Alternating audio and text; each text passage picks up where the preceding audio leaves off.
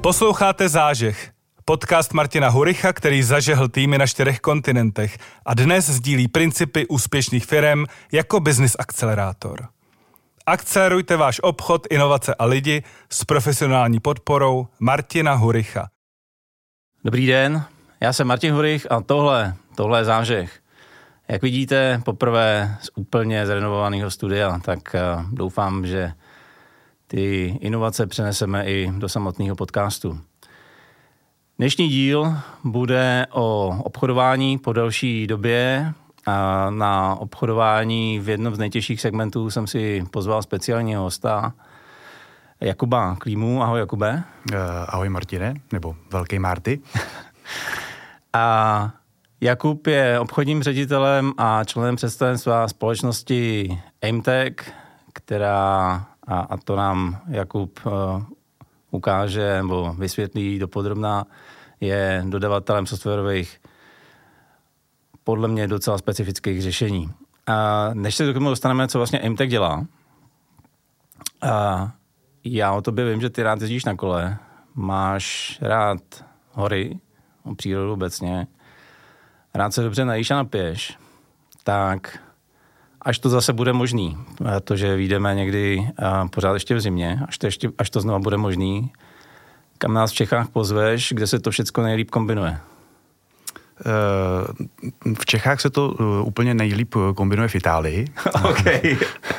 kde, tak. kde pokud teda si spojil takhle dohromady teda eh, dobré jídlo, pití a lyžování nebo kolo, tak určitě Itálie a jsou určitě místa i v Rakousku, která jsou pěkná. Bohužel v České republice nám ta gastronomie na těch horách ještě trošku pokulhává. Mám to chápat tak, že je škoda, že už není Rakousko Uhersko. Uh, tak dalo by se to asi tak, taky okay. říct. To mě převez. Tak uh, já jsem říkal, že děláte uh, specifické řešení. Uh, pojď nám představit teda, co děláte, co dělá MTech a jak se do MTechu vlastně dostal ty, jaká je tvoje dráha. Eh, no já bych se zeptal, eh, jakou verzi toho představení chceš slyšet, protože eh, jako dobrý obchodník samozřejmě Upřímnou a krátkou. Víš, že je třeba přizpůsobit svůj projev protějšku, takže kdo je náš posluchač, abych zvolil tu správnou verzi? No, OK. Uh, moje bublina je uh, technické firmy, uh, primárně, řekněme, malé střední firmy, uh, hodně IT, hodně výroba, uh, Vím, že děláte do automotiv, takže i dodavatele do automotiv. Hodně majitele firm, technická, a technická, analytická, introvertní bublina. Jo. Eh, takže není to ITácká bublina, která by ráda slyšela uh, v IT oblíbené uh, třípísmené zkratky. Uh, nejenom, nejenom. Ne, nejenom, nejenom. No, moje nejoblíbenější verze toho, co IMTech dělá, a tu bohužel nemohu používat příliš často u zákazníků, tak je, že vlastně těm firmám pomáháme přežít. Okay. Uh, protože to, v čem se teď automobilový průmysl nachází a asi nějakou dobu ještě nacházet bude, tak je uh, jako situace velmi náročná. Protože v podstatě nikdo není schopen naplánovat, co bude za rok, možná ani za měsíc. Hmm. Eh, a to je něco, na co samozřejmě eh, speciálně automotiv eh, nebyl zvyklý, protože tam ty plány byly hmm. tak, jak vycházejí jednotlivé projekty, respektive modely, tak byly na 5-7 let dopředu velmi zřejmé a bylo jasné, co se stane a celý ten dodatelský řetězec byl vlastně proplánovaný na dlouhou dobu dopředu. No a to se dneska změnilo takže mm, jediná jistota je, že eh, zítra to bude jinak než dnes. Eh, takže to, co my těm firmám dodáváme pomocí teda softwaru, je schopnost na tu změnu reagovat o kousek rychleji než konkurence. Když to vezmeme nějak maličko konkrétnějc, takový to kliše je vysvětlit babičce, co teda se stane s firmou, do který vlezete, až z ní zase vylezete.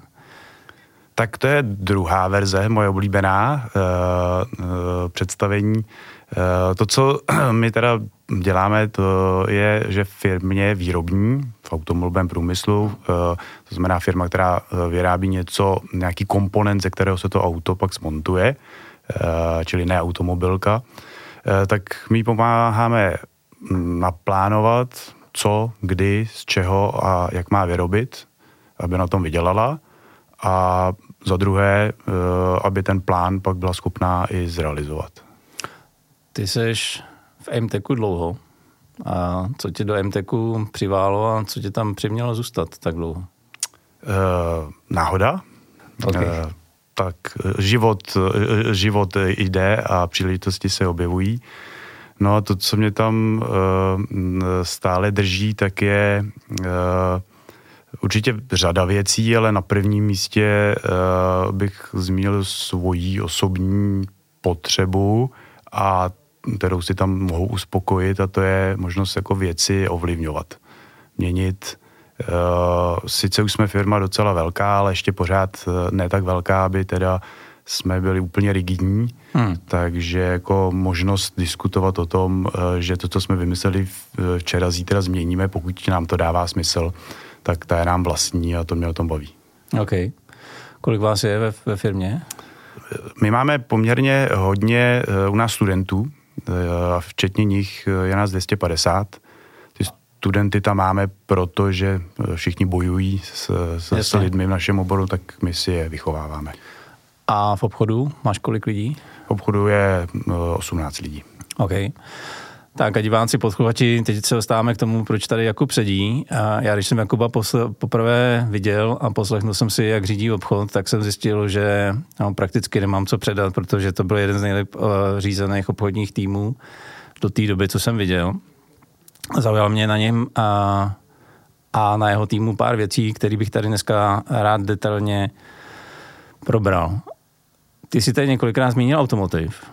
Ta moje výrobní část mojí bubliny. Automotiv považuje za naprosto nejtěžší část trhu, nejtěžší segment.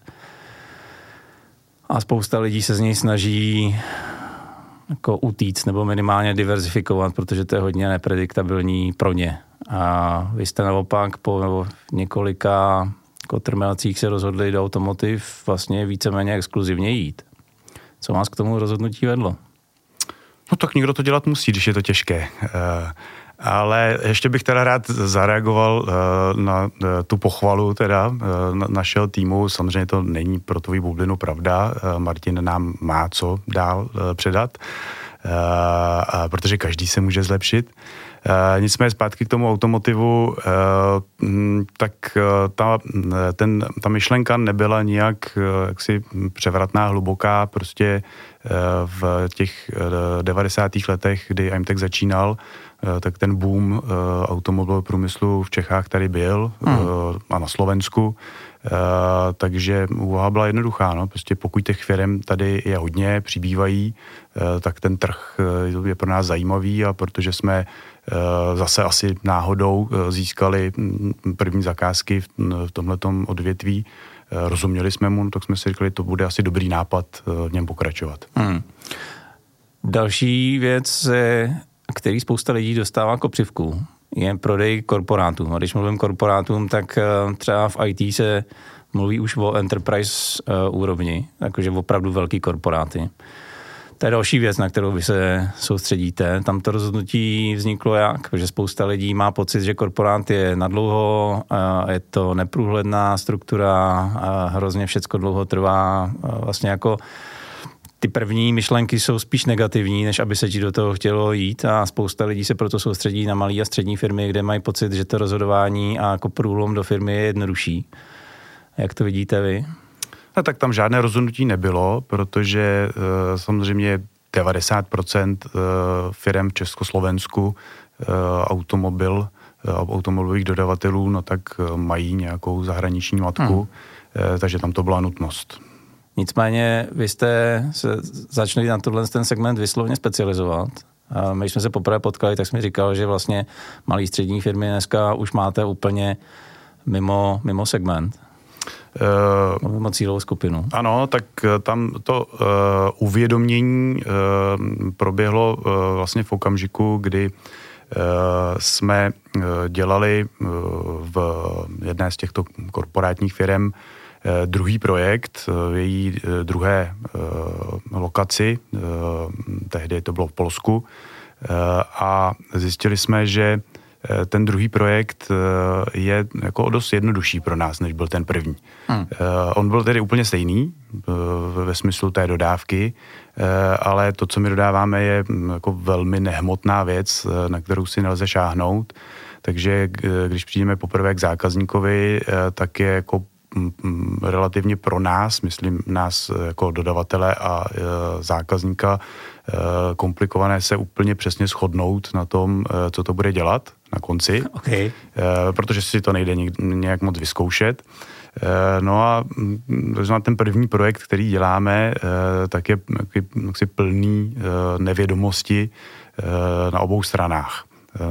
U nás je to nevědomost, co přesně ten zákazník chce, my si to si samozřejmě myslíme. U něj je to nevědomost, co by všechno mohl získat. No ale když se to dělá po druhé, to samé, no tak té nevědomosti toho rizika je tam výrazně méně. Po třetí, po čtvrté eh, to velmi dramaticky klesá a eh, pak je už hm, téměř stoprocentně jisté, eh, co bude tím produktem.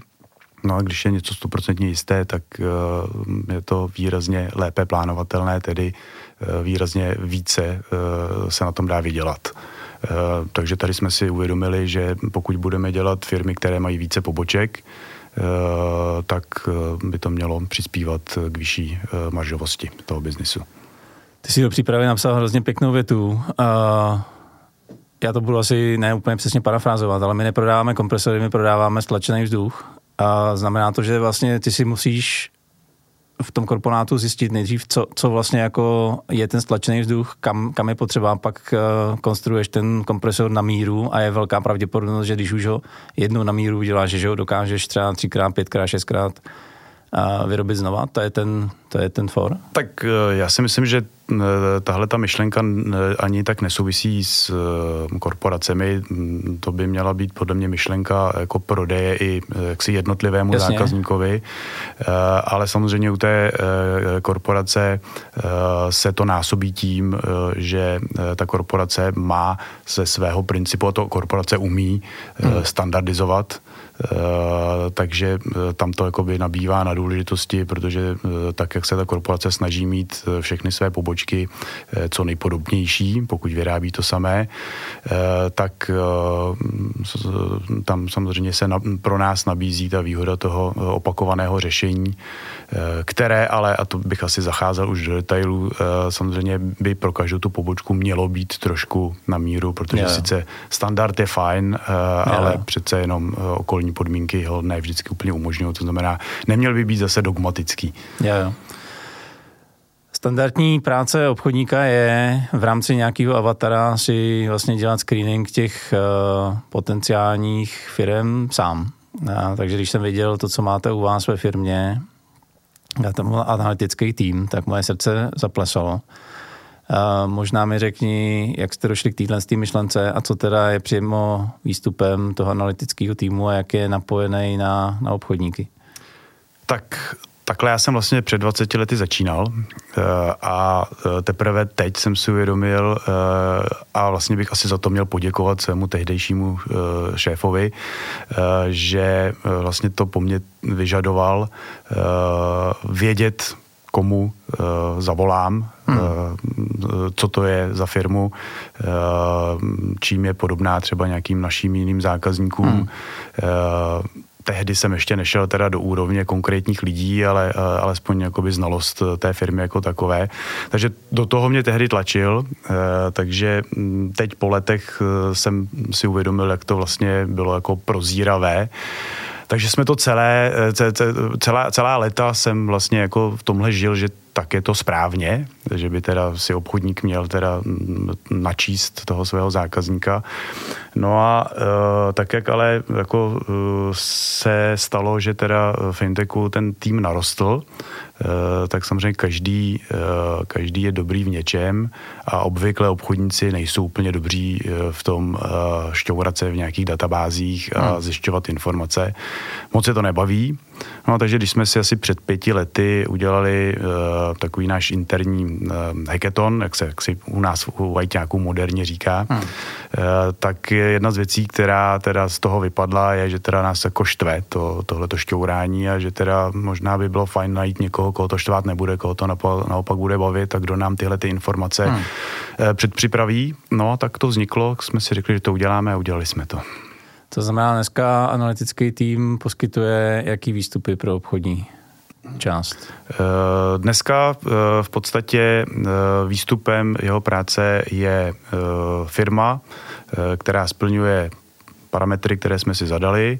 Eh, ty informace v crm eh, máme uložené. Eh, víme tedy nejenom tu jednu konkrétní firmu, ale jaké skupiny je součástí, protože jak jsme se bavili, tak teda zaměřujeme se na ty korporace, které mají více poboček, takže víme například, kolik těch poboček mají, kde je mají, hmm. kde mají centrálu, samozřejmě co vyrábí a jdeme ale dneska už do detailu konkrétních osob, to znamená, máme eh, jak na pobočkách, tak na té centrále teda eh, vytipované konkrétní jména lidí a jejich pozic a tam, kam chceme ještě jít o kus dál, tak je teda jako vědět o těch lidech i co nejvíc se z veřejných zdrojů dá zjistit. To jsem si chtěl zrovna zeptat, když voláš do Wolfsburgu nějakému Karlovi, tak co o něm víš? Vím o něm, kde předtím pracoval, vím o něm, o co se zajímá, Eh, někdy jsme schopni zjistit, i o co se zajímá v osobním životě eh, a eh, vím, jaká ta firma, ve které pracuje a ve kterých pracoval je a jaké firmě z našeho portfolia, z našeho zákazníků je nejpodobnější. Kolik takovýchhle firm zpracováváte, nebo jak je velký vlastně ten váš cílový trh? Jo. Eh, my jsme tady k tomuhle tomu stavu se samozřejmě dostávali postupně hmm. přes různé eh, parametry, priority, kritéria, a, ale teprve v okamžiku, kdy teda jsme si jako tu strategii dospecifikovali do dostatečného detailu, tak jsme najednou zjistili, že když všechny tyhle ty parametry teda aplikujeme na nějaké databáze, takže vlastně těch korporací v Evropě, což je pro nás tuhle tu chvíli hlavní trh, Eh, takže jich je jenom 500. Uh-huh. A to nás vlastně nakoplo k tomu, když jsme si řekli 500, to je vlastně strašně málo, eh, to se jako dá zpracovat. No takže jsme sedli a začali jsme teda ten trh zpracovávat tak, aby jsme teda každou z těch 500 firm znali jménem a měli u ní všechny ty informace, o kterých jsem hovořil. Dokážu si představit, že tohle to, nebo spoustu věcí už dneska dokážeš najít v otevřených zdrojích, na LinkedInu, na, na Google a tak. Nicméně zpátky k tomu, co jako mnohdy vidím u té svojí bubliny. Jo. Uh, chci si dostat do kontinentálu, třeba, jako velký, uh, velký přání. Občas něco zkusíš, zkusíš jeden kontakt, dva a ty lidi to vzdávají, protože je to tak neprůhledná struktura, že vlastně jako na to nemají nervy, když to řeknu úplně laicky. Jak to děláte vy? Já vím, že máte takový speciální, speciální přístup. Jak vlastně ten průlom, průlom probíhá? Tak eh, zrovna ten tebou zvolený kontinentál patří skutečně k těm nejsložitějším. Okay. to si trefil dobře. My jsme ho několikrát vzdali, byť teda eh, v české pobočce působíme. No. Ale ten náš přístup je, tak si se příliš neliší od, bych řekl, poctivých obchodnických teorií. Hmm. To znamená, je třeba najít člověka, protože prostě kupují lidi od lidí, který prostě buď vnímá nějakou potřebu v té firmě, eh, nebo je ochoten eh, jí naslouchat no a s takovým člověkem eh, pak teda vybudovat eh, nějaký business case, který tedy se pak, pokud jsem začal na, na řeknu, pobočce, tak je pak třeba ho schválit na centrále, ale ten náš přístup je, že teda třeba jít jak na pobočku, tak na tu centrálu najednou, nebo postupně, ale prostě je třeba, je třeba mít ty kontakty tam i tam. Samozřejmě všechny ty bolesti, které hledáme, tak u těch business lidí na té pobočce jsou jiné než u, u lidí na centrále, takže to je třeba vědět. No ale je to, je to o tom člověku. Prostě není to o firmě, je to o člověku a je třeba najít člověka, který prostě chce změnu. Bez toho to nejde. Já se přiznám, že jedno uh, takový sousloví, který používáte v Plzni, se vám ukrát. Od té doby, co jsme se poznali, hodně často používám od komína po sklep. A to znamená, že to je jako frontální útok na celou tu strukturu uh, korporátu, jo? Uh, ano, ano. Jak jsem říkal, je to o tom najít člověka, ten člověk může hmm. sedět kdekoliv. To je první průlom a potom jako zevnitř vlastně budovat tu strukturu. Eh, ano, tak eh, jak eh, jako teorie říká, prostě hledám sponzora, přes sponzora se dostávám dál. Hmm. My tady hodně bavíme se o tom, že těch rozhodovatelů je ve většině případů víc, než na první dobrou je vidět. A já mluvím o pěti až sedmi pro, řekněme, malou střední výrobní nebo, nebo IT firmu. Kolik jich máte třeba vy? Máte to nějak zmapovaný? Kolik lidí musíš získat na svoji stranu, aby ve finále řekli, jo, MTK je ta firma, se kterou to uděláme? Eh, to číslo je v podstatě stejné, eh, akorát se teda násobí dvěma. Eh, protože teda je to potřeba udělat eh, to kolečko eh, jak s tou lokací, kde ten projekt se bude realizovat, hmm. tak to samé kolečko v podstatě se stejnými rolemi nebo obdobnými rolemi na té centrále, která to teda musí schválit. A takže bavíme se prostě o deseti lidech. To je mazec. Je to mazec, no.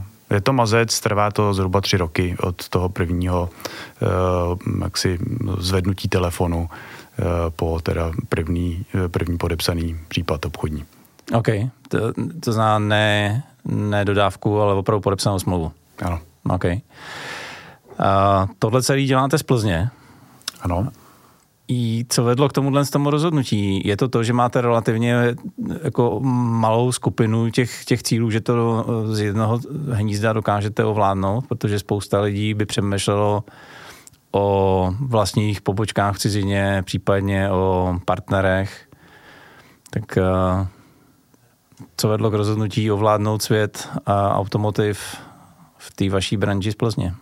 Tak asi prvotně, že naši zakladatelé jsou z Plzně. To je jasný. Eh, a po zkušenosti v Praze, eh, kdy se rozhodli eh, z korporátu, kdy se rozhodli si založit teda firmu vlastní hmm. a dělat to jinak, tak se vrátili do svého rodného města a firma rostla eh, a v určitý okamžik eh, jsme si uvědomili, že to, co nás odlišuje, nebo je naše jako výhoda a je nám příjemné, tak je, že to know-how, které teda těm zákazníkům vlastně prostřednictvím našich produktů a služeb dodáváme, takže je relativně složité, komplexní, cené, Eh, a eh, že byť se ho snažíme velmi jaksi produktualizovat, to znamená mít to teda buď eh, v nějakém produktu, softwaru, nebo aspoň napsané, hmm.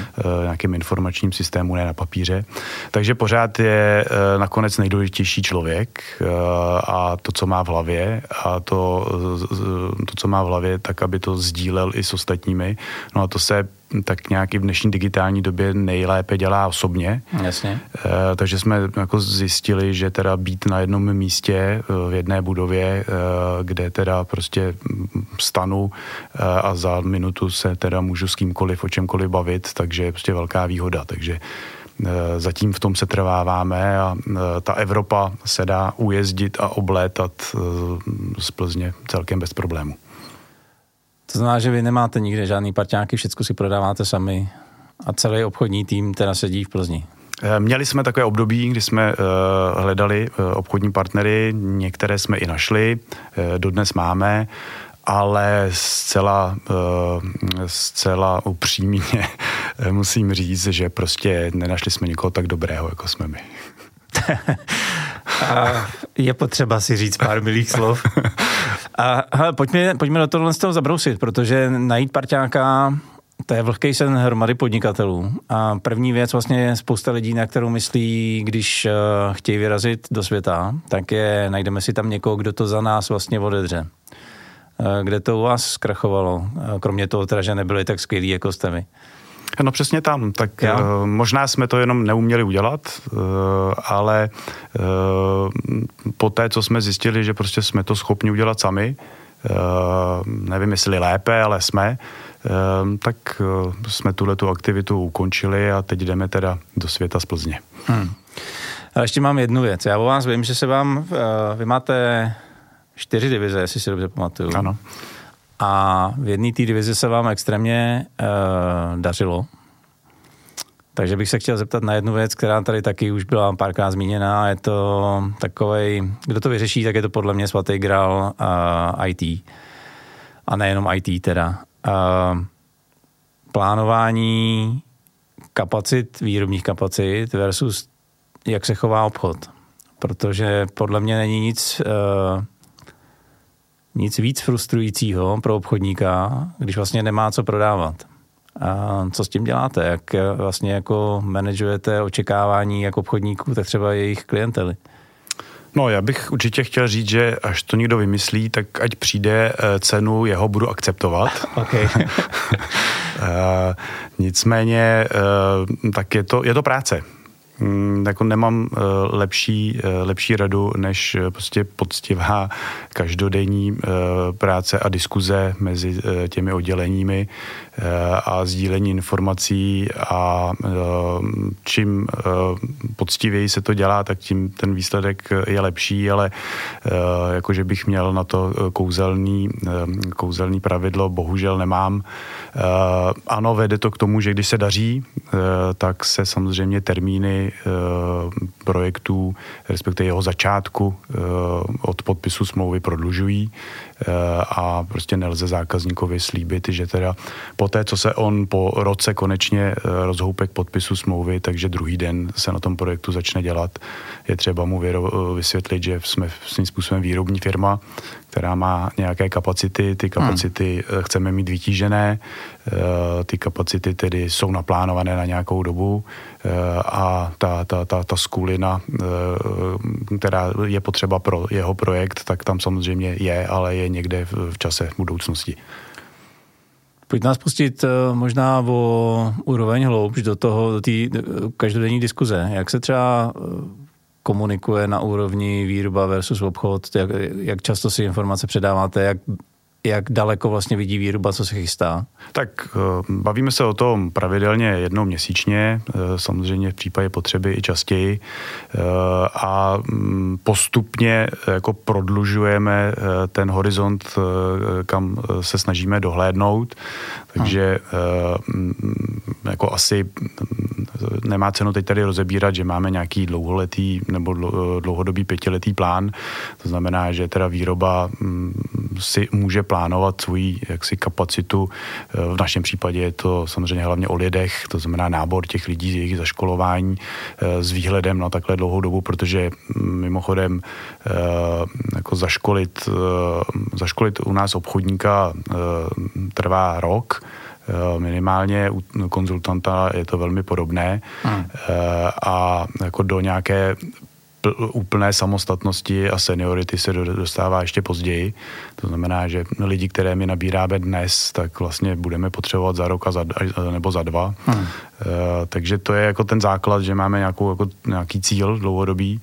No a pak ta, ta operativnější uh, úroveň, ta je o tom, že teda uh, děláme to, co všechny obchodníky baví a to je forecasting. takže prodáš to nebo neprodáš? Na to jsem se zrovna chtěl zeptat. Je začátek roku, spousta lidí pořád ještě jako do, dolešťuje nějaký budgety. A asi bych neřekl, že nemají úplně představu, ale pořád dolešťujou. Chápu správně teda vzhledem k dlouhodobým strategiím a zatím nějakým a, díky bohu vlastně i kapacitním omezením. Takže to je vždycky ta, ta pozitivnější pro mě strana mince že vlastně když ty plánuješ budget na další rok, že plánuješ na uživení firmy nebo na omezení vlastně schopností firmy něco uh, vyprodat, vzhledem k tomu, jak dlouho trvá najítí a řekněme zaškolení ne, nejen obchodníka, ale i lidí do výroby, ajťáků. No, protože to všechno takhle dlouho trvá, eh, tak eh, proto jako jsme začali plánovat na delší dobu, hmm. aby eh, právě ten plán na ten příští rok tak pokud bychom si usmysleli dobře teď v listopadu minulého roku, že příští rok něco uděláme, no tak pokud jsme na tom předchozí dva roky nedělali, no tak neuděláme nic takže proto ten dlouhodobý plán, takže my vlastně ty plány na příští rok se eh, snažíme co nejvíce přiblížit tomu dlouhodobému plánu, samozřejmě eh, s korekcí o teda výsledky toho aktuálního roku, eh, protože třeba v případě obchodníků, pokud bych já dostal od majitelů zadání, že příští rok má být obrat dvojnásobný, no tak je to celkem suchá voda, protože hm, pokud na to teda není ta Eh, vytvořená pipeline, nemám na to eh, lidi, eh, kteří jsou zaučení, kteří to umí, no tak jako se to udělat nedá. Nicméně pokud vím, že to mám udělat za pět let, tak s tím už se pracovat dá a ty lidi už jako nabírat mohu a zaškolovat dokážu, abych se teda tady k tomuhle tomu cíli jako začal směřovat. Hmm. Jako ředitelsky to naprosto chápu. Já teďka jsem se vžil do srdce toho mm, akvizičního obchodníka, který sice jako nemá rád CRM a, a analýzy, ale rád loví co největší zvěř a co nejvíc. Tady mu vlastně říkáš, že má někde strop a když ho dosáhne v červenci, že už se s tím vlastně nic jako nedá dělat, je to tak? Uh, jo, protože, promiň ještě, ty jsi říkal, že automotiv prochází nesnadnou dobou, nesnadná doba znamená obchodní příležitosti, vy máte nějakou konkurenci, uh, řekněme, že budete lepší než vaše konkurence, uh, máte hromadu příležitostí, jak se teďka začít prosazovat, protože vlastně ty ustálené vody jsou zčeřený, to je jako pro akvizičního obchodníka voda na jeho mlín, ale zároveň ze zora je dekl, protože protože je to tak? Eh, je to tak, eh, takže jestli někdo eh, z posluchačů je obchodník a je frustrován tím, že má plán, který má splnit a nedaří se mu to, tak já bych ho chtěl teda namotivovat, že to nemá ještě tak strašné, protože u nás je to teda tak, že teda ho musí splnit, ale nemůže přeplnit. Okay. Takže spokojenost je jenom se 100 0,0%. ne, tak samozřejmě není to až takhle, eh, takhle dramatické, eh, ale ano, tak jako ta kapacita naše je eh, omezená. Prostě den má 24 hodin a hmm. nechceme, aby jako lidi pracovali víc než jako je zdravé. A samozřejmě jako můžeme se zlepšovat, můžeme, můžeme růst, no ale prostě v ten daný okamžik to prostě někde má svůj strop yeah. a neprodáváme software, který si někdo stáhne přes internet, kde ten strop není. Yeah. U nás je to lidech. No. Yeah. Já teď mi připomněl jedno z mých šéfů bývalých, který říkával, uh, den máš 24 hodin a pokud nestíháš, tak máš ještě noc. Ano. No. OK, tohle všechno vypadá zalitý sluncem. Uh, kde jsou mraky? Uh, tak mraků je spousta. Asi každý, kdo teda sleduje média, tak ví, že ten uh, automobilový trh uh, prostě teď prožívá, jak už jsem říkal, těžké období vlastně od toho roku 2019 uh, se ještě doteď nedostal zpátky na stejné obraty, na tož na nějakou maržovost, to vlastně neustále klesá. Uh, existují dokonce studie, které říkají, že v roce 2019 bylo vyrobeno nejvíc uh, automobilů a že nikdy už více to, tolik vy, vyrobeno nebude. To znamená, že ten trh už bude jaksi jenom klesat. Na druhou stranu, tady zase, abych byl pozitivní, musím říct, že ten trh je tak obrovský pro nás, že i kdyby hodně klesal, tak je pořád pro nás dostatečně velký. Hmm. Takže to je i odpověď zpátky na to automotiv. Ale uh, to určitě samozřejmě jsou mraky v tom smyslu, protože uh, ty korporace, jak umí pracovat s tím svým ziskem, tak někdy ty jejich rozhodnutí jsou rychlá a dramatická. Eh, to znamená, že se nám jako běžně stalo eh, v historii, že prostě zákazník eh, ze dne na den zrušil už běžící projekt. To ani nemluvím o těch, o těch rozpracovaných obchodních. Hmm. Takže to se samozřejmě jako stává a jediná jako obrana proti tomu je prostě kvalitní pipeline, tak aby tedy bylo z čeho brát i v případě, že něco, něco vypadne. Ty jsi říkal, že vaše pipeline, nebo od, respektive od prvního kontaktu po podpis jsou tři roky v průměru? Je to, ano, ano. To znamená, v pipeline už koukáš na 2020 kolik? No, eh, je tam asi třeba rozlišovat jako takové dvě úrovně eh, tohle plánu. Jeden je eh, ten dlouhodobější, to je to otevírání těch nových korporací, tam se bavíme o těch třech letech. Nicméně tam pak samozřejmě výsledkem tohoto snažení je nějaká kvalifikovaná příležitost, hmm. kdy už teda je identifikovaný ten konkrétní kontakt, ten sponzor, hmm. ta bolest a ta, ta, ta ochota se teda o nějakém tom problému bavit. Eh, a tam samozřejmě ta doba od teda otevření téhle opportunity eh, po její úspěšné uzavření, tak eh, je, je, jako je kratší, jo? řekněme třeba 9 měsíců. Takže jsou tam asi takové dvě, dvě jako úrovně. Takže ale ano, z hlediska toho otevírání, tak tam se dívám tři roky dopředu. No. Zná nový jméno tři roky, opakování v rámci toho nového jména 9 měsíců.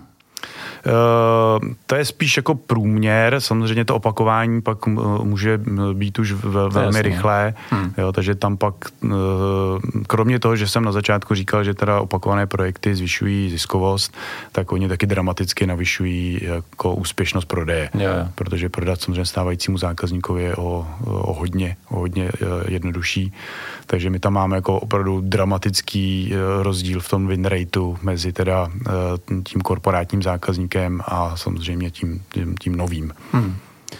Až bude 1. ledna 2024. A když se podíváš zpátky, co, s čím bys byl spokojený, co tenhle ten rok máš dosáhnout? No, uh, asi uh, nejdůležitější, nebo to, co by uh, mi nejvíc pomohlo tady uh, v tomhle jako uvažování, plánování a i teda v uh, práci obchodníků, tak je, uh, kdyby se tohleto plánování mi podařilo nějak lépe zvizualizovat, okay. uh, protože uh, je to pro nás, pro nás relativně ještě nová věc, uh, takže zatím to tak jako uh, děláme v tom nejlepším manažerském informačním systému eh, v Excelu, eh, takže tady jako asi bych viděl takový jako posun, eh, protože Excel snese všechno a zároveň nic. Tak ať se ti to podaří. Já děkuju. A kdybyste byl chtěl někdo navázat na to, co jsme tady povídali, kde tě najdeme?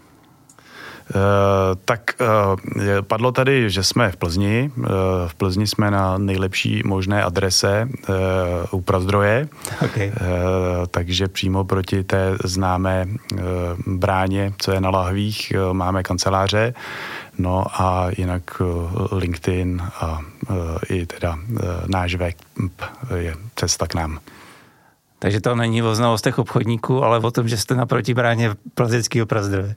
Uh, ano, uh, je pravda, že i zahraniční uh, zákazníci, kteří k nám přijedou, tak jak si rádi tedy pak zajdou se podívat naproti. Tak Plzni zdar a děkuji za to, že si přijal moje pozvání. Já děkuji za pozvání. Ať se daří. To by taky. Tak to byl Jakub Klíma ze společnosti Aimtech a pokud jsme vám dneska společně přinesli nový vhledy do obchodování, tak eh, jsme oba rádi. Pokud máte nápady, jak váš obchod zlepšit nebo máte dotazy, tak se určitě neváhejte na nás obrátit. Jinak eh, dál už to znáte, určitě lajkujte, sdílejte tam, kde právě posloucháte nebo se koukáte. Mrkněte určitě na můj web www.martinhurich.com, kde v sekci zážek bude nejenom tato epizoda, ale i bonus knih, který jsme úspěšně s Jakubem zamluvili. No já už vám jenom držím palce a přeju úspěch. Díky.